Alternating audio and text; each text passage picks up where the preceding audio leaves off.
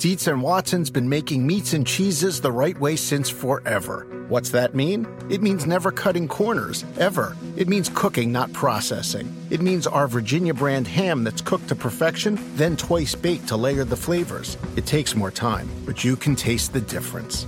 We come to work every day to do it the right way, even if it's the hard way. Because if it's not right for us, it's not right for you. Dietz and Watson, it's a family thing since 1939.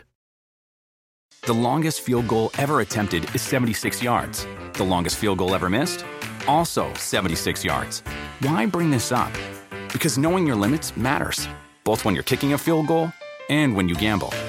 Betting more than you're comfortable with is like trying a 70 yard field goal. It probably won't go well. So set a limit when you gamble and stick to it. Want more helpful tips like this? Go to keepitfunohio.com for games, quizzes, and lots of ways to keep your gambling from getting out of hand.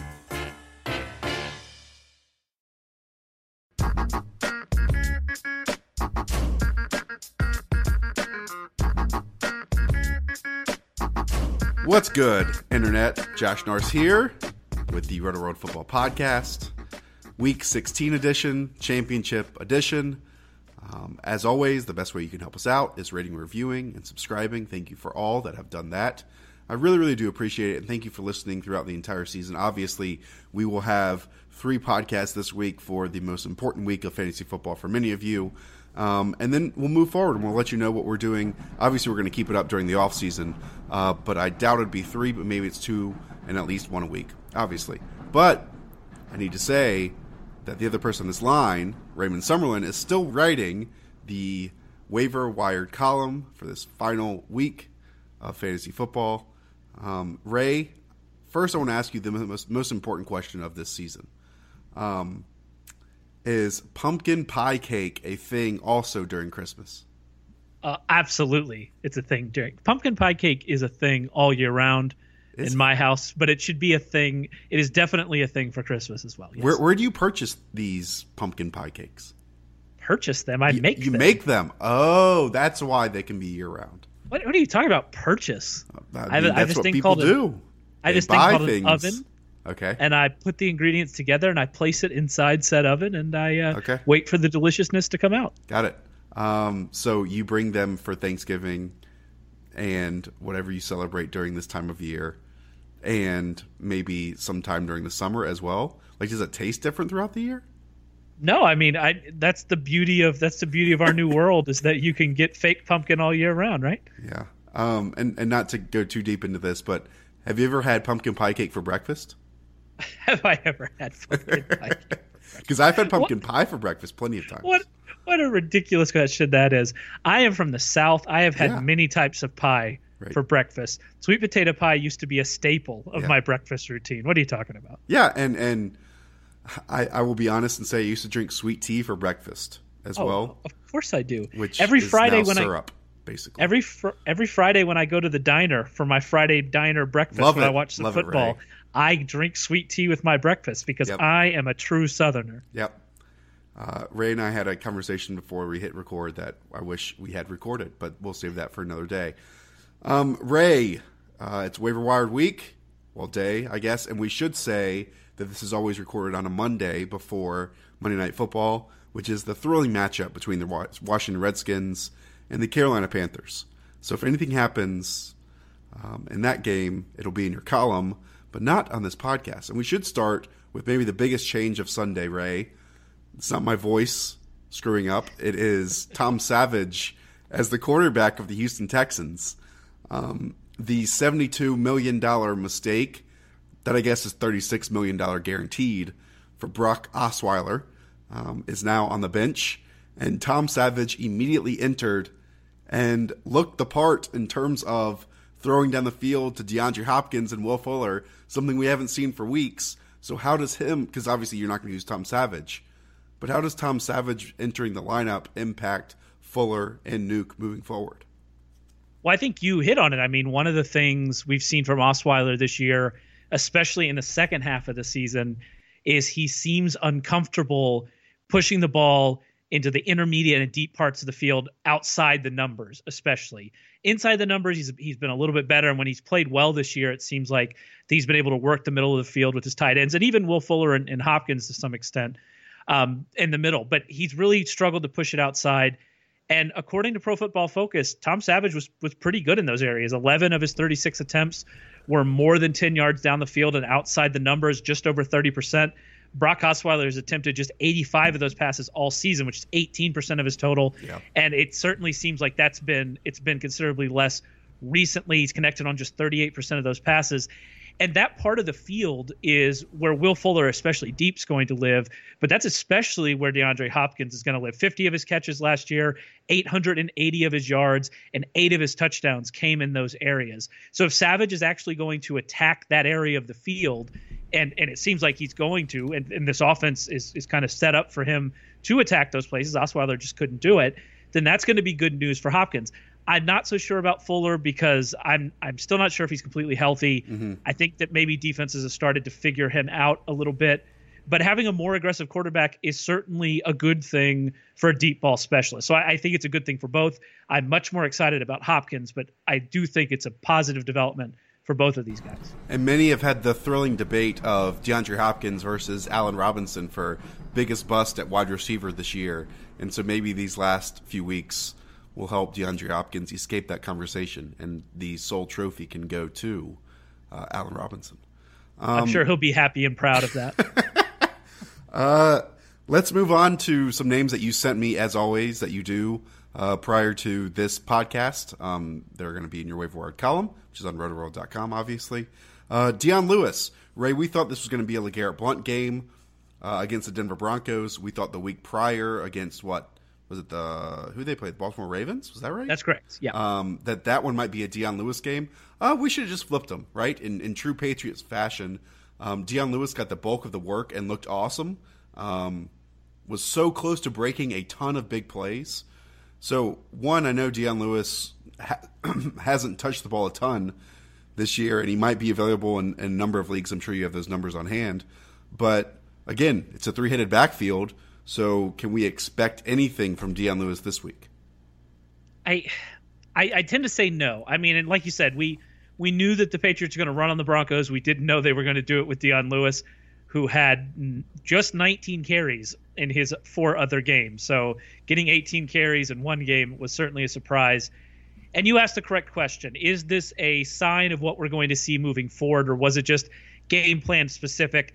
I tend to think it was game plan specific. I tend to think that they just liked Dion Lewis and, and his specific running style is kind of more of the elusive back against this front rather than Garrett Blunt, who by the way still had 18 or excuse me 17 carries. So it wasn't right. like he disappeared. Uh, first thing is the Patriots had not shown any signs of using Lewis like this in any of the previous games. So it suggests again, it suggests that they just saw something in the Broncos defense that they wanted to attack.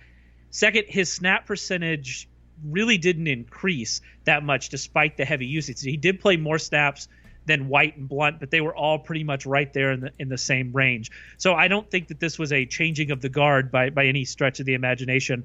I imagine that coming up this week against the Jets, Lewis is going to return back to that that 10 touch range, which is exactly the same number of touches he had last time they faced the Jets he does have the upside, and maybe we hear something this week that makes him makes him you know seem like he's going to get those carries again. Yeah. I tend to doubt it, but still, that makes him worth a pickup in a, in a week where just really there's not much out there on the wire. So if you're going to pick someone up, then it's at least worth taking a shot on him and seeing what happens. But as it stands now, I doubt that I'm going to be that excited about starting him this week. And and the blunt conundrum was a weird one this past weekend. Like I even started searching Twitter to see if he was like screwed up in the rules or something in terms of got suspended for a series because again we just thought that this was going to be a ground and pound game against a Broncos run defense that was horrible.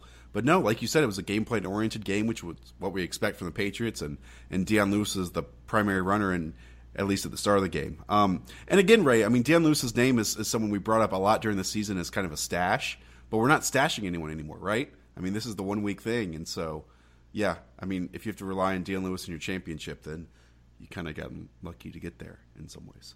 Um, how about Dontrelle Inman? I'm surprised he's available in enough leagues for him to be brought up here, Ray, because as of now, he's the most consistent member of this receiver corps. I know it, the offense has kind of trailed off at least just from what I'm watching um, in the past couple weeks. But Tyrell Williams' targets have dropped uh, because of injuries. Travis Benjamin has been injured as well, and Inman is the pure slot guy and, and consistently putting up numbers recently.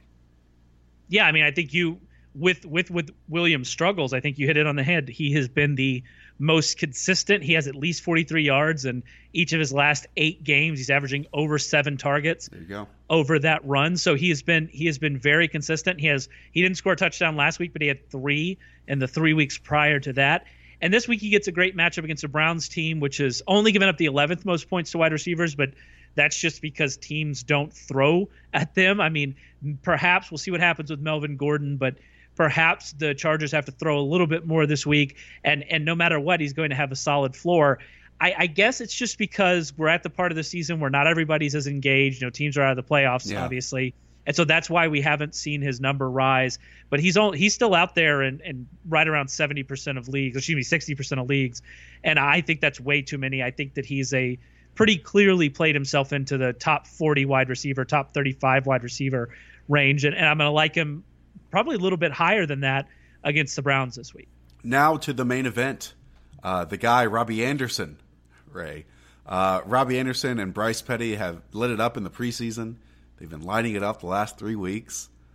Um, Robbie Anderson had a great matchup on Thursday night against the Miami Dolphins. I know I actually played him in a ton of season long leagues and a lot of semifinals, and I advanced because he put up like 13 to 16 points, just depending on the scoring. Um, I don't know who the matchup is this week. I didn't do my research and go ahead and look. But I mean, if if the high percentage of targets that Robbie Anderson, if he continues to see those, one that's enough. But two, it's also the types of targets, is it not? Because 15 plus yards on the field, he's seeing a ton of those as well. And he's bringing, he might not bring them all down, obviously, or half of them down, but he's bringing enough down to be absolutely fantasy relevant for at least long, big play touchdowns. I'm going to take a bit of a contrarian approach here. They're playing the Ray! Patriots. Now, here's the thing that almost everything we said about Robbie Anderson last week is still true. He led the team in receiving again, although it was, I think, by two yards over Bilal Powell and required one of those long gains that you're talking MVP, about. Fantasy MVP Bilal Powell. Yeah, fantasy MVP Bilal Powell, where he just outran everybody. I he obviously has a good connection with Bryce Petty, who it does look like is going. It looks like he's going to play. It doesn't look like that injury and that big hit in the fourth quarter is going to knock him out. The difference between this time last week and right now is that the target share that you talked about kind of disappeared on, on Saturday night. I mean, Brandon Marshall saw 11 targets. Three of those came from Ryan Fitzpatrick, but I mean that still means that that he had eight targets to five over Robbie Anderson when Petty was in the game. Quincy Asun- Enunwa saw nine. Again, three of those came from from Fitzpatrick, but he had a six to five advantage over Robbie Anderson when Bryce Petty was still in the game. And so if you're looking at this situation, you're saying, all right, well, is he still going to be this target guy? I- don't know if that's the case. And this Patriots defense, we saw it against Denver. Right. I mean, Emmanuel Sanders, it killed me. It's getting better. They're doing what the Patriots do every single year. They figure it out and they get better at the end of the year. They're going to New England. I don't think this is a great situation.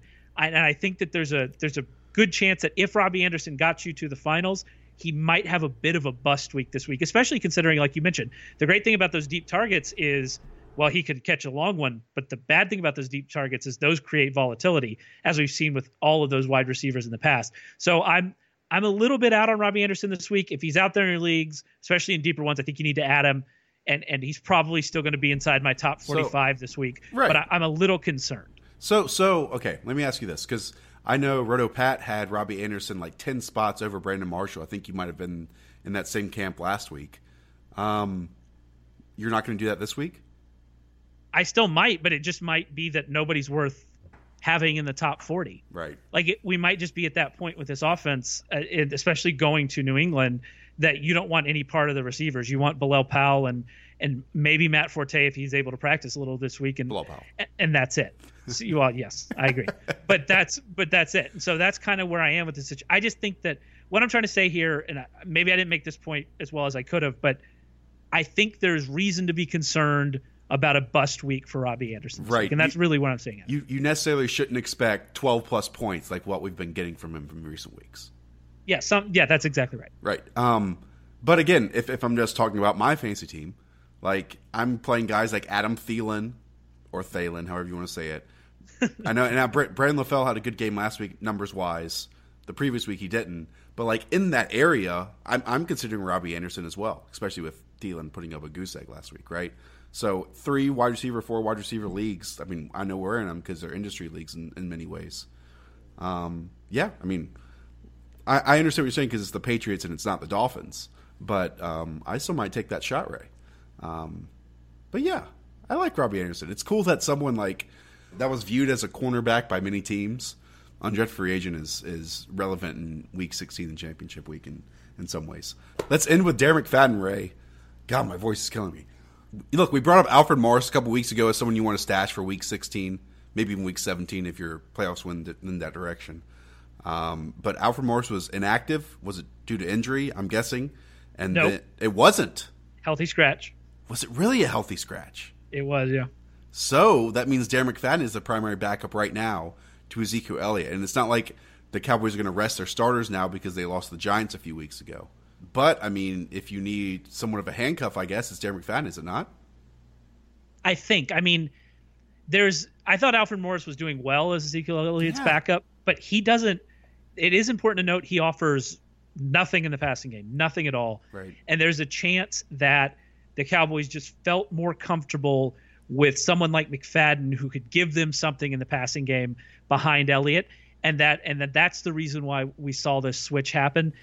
I, I didn't expect it to happen. I thought that Morris would keep his job, but that hasn't that just hasn't been the case.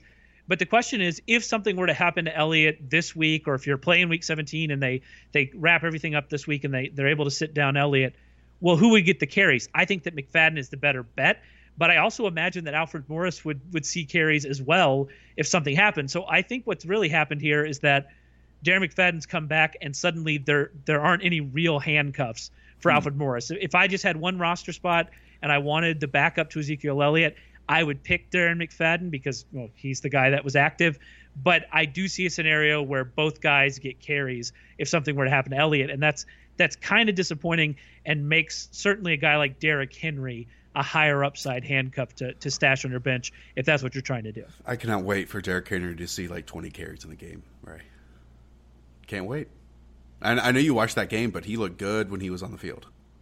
Yeah, he did. There was a there was a play that Titans offensive line. That's where I messed up on the Titans. I, I thought Conklin was a bad pick. I was completely wrong. Oh, so did I. So I, I mean... thought I thought the interior of that line was not very good, and it's still not. Josh Kline kind of got got beaten up by Chris Jones in that game, but they there were just some running plays where they just collapsed the entire defensive line yeah. of the Chiefs. A good defensive line, by the way, and it just alleys of alley after alley for those guys to run through, and it's just it's really a special running game, and uh, I, am in. I'm in on the Titans now. Let's Finally. let's go, baby. No, let's go to the playoffs. Look at you, Ray.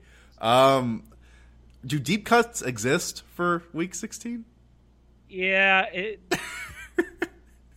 not really. No. I mean, I mean, I guess Cordarrelle Patterson because yeah. Adam Thalen, don't call me Thielen, uh, is is you know hurt. Patterson had eight targets against the Colts. We've seen him had useful fantasy days when given a shot in the past. So so he's a guy, but that entire offense is a mess. It looks like Julio Jones is coming back, so it probably means that Aldrick Robinson's a day in the sun is it's just going to be that 111 yards against the 49ers. If you're into, if you want to, you know, have a handcuff, I almost did it again. If you want to have a handcuff, uh, Andre Ellington, and we know uh, Ray likes handcuff. There you go, Andre Ellington. Yeah, he kind of gets lost in the discussion, but that workload for David Johnson is a concern. So I, if right. you if you want a handcuff, I don't, I don't, I don't think that's a bad plan. But other than that, there's there's just really not much there. So no Matt Moore mention. You know, it's funny. This Matt Moore thing has become a has become a big joke because of, you know the Roto World feed and what we do. But my only point about Matt Moore has always been that he's better than five to ten of the starting quarterbacks in the league, yeah. and I was always confused why he was a backup. I didn't think he was. I mean, he's not an elite player. He's not a Super Bowl winning quarterback, but he's better than Case Keenum, right. and yet people kept wanting to give uh, people the Rams wanted to keep giving Case Keenum a shot, and and Matt Moore, who's been a free agent a couple times, just wasn't getting those calls, and right. it's confusing to me. Chad Henne's my next guy on that list too, probably oh. better than some starters. He's probably better than the starter on his team currently, and uh, Yeah, you mentioned Yep. free agency with Matt Moore, um, and this is a separate discussion, but like his contract, he should have gotten more money. Like Chase Daniel got far more money than Matt Moore did, which is Well, I mean, odd and, to uh, me. to not to name out Chad Henne twice and and two It's week sixteen, right? in a minute, but he's uh he's he's got a pretty good contract too. I think a little bit better than Matt Moore. Yeah, I think I don't know. I just think Matt Moore's been wildly undervalued, and we'll see what happens. That was not that performance wasn't you coming in and crowing about Matt Moore. He played a terrible defense and happened to have four touchdowns. Right. Most of them he had not much to do with, but we'll see if he's able to take him to playoffs. I, I think he might be able to. And I, I said last week I didn't think it was that big Yeah. of a downgrade for the Dolphins. Um, Ray, you and I will be on the final episode of the Roto World Fantasy Football Kickoff presented by Kia on Thursday. That's the Roto World Fantasy Football Kickoff presented by Kia. And plenty of VODs afterwards, uh, wrapping up the 2016 fantasy season. Um, like top surprises, guys we should have traded, um, biggest misses, things like that. And Ray, I believe you and I most likely are facing off in the finale of the Roto World and Friends League, are we not? That it seems to be that way. I've already won my matchup. You look like you are on your way Huh? to winning your matchup. So we'll see what happens. I'm getting Julio back this week, so Yeah. I, I made a run without Julio. Now I'm getting him back. We'll uh, we'll see what how it goes, and and we'll probably I imagine we might discuss that on Thursday. I, I have a feeling, and uh, I might just play Robbie Anderson just to allow him to win against you. Let's put it that way. Ray, uh, thanks so much, buddy, and I'll talk to you later. All right, talk to you.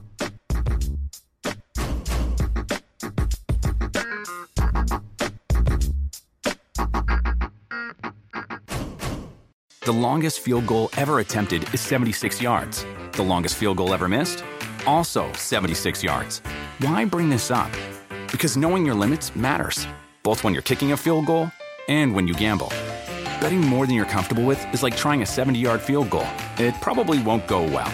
So set a limit when you gamble and stick to it. Want more helpful tips like this? Go to keepitfunohio.com for games, quizzes, and lots of ways to keep your gambling from getting out of hand. With the Wells Fargo Active Cash Credit Card, you can earn unlimited 2% cash rewards on purchases you want and purchases you need. That means you earn on what you want, like trying out that new workout class, and 2% cash rewards on what you need, like a foam roller for your sore muscles. That's the beauty of the Active Cash Credit Card. It's ready when you are with unlimited 2% cash rewards. The Wells Fargo Active Cash Credit Card. That's real life ready. Terms apply. Learn more at wellsfargo.com slash activecash.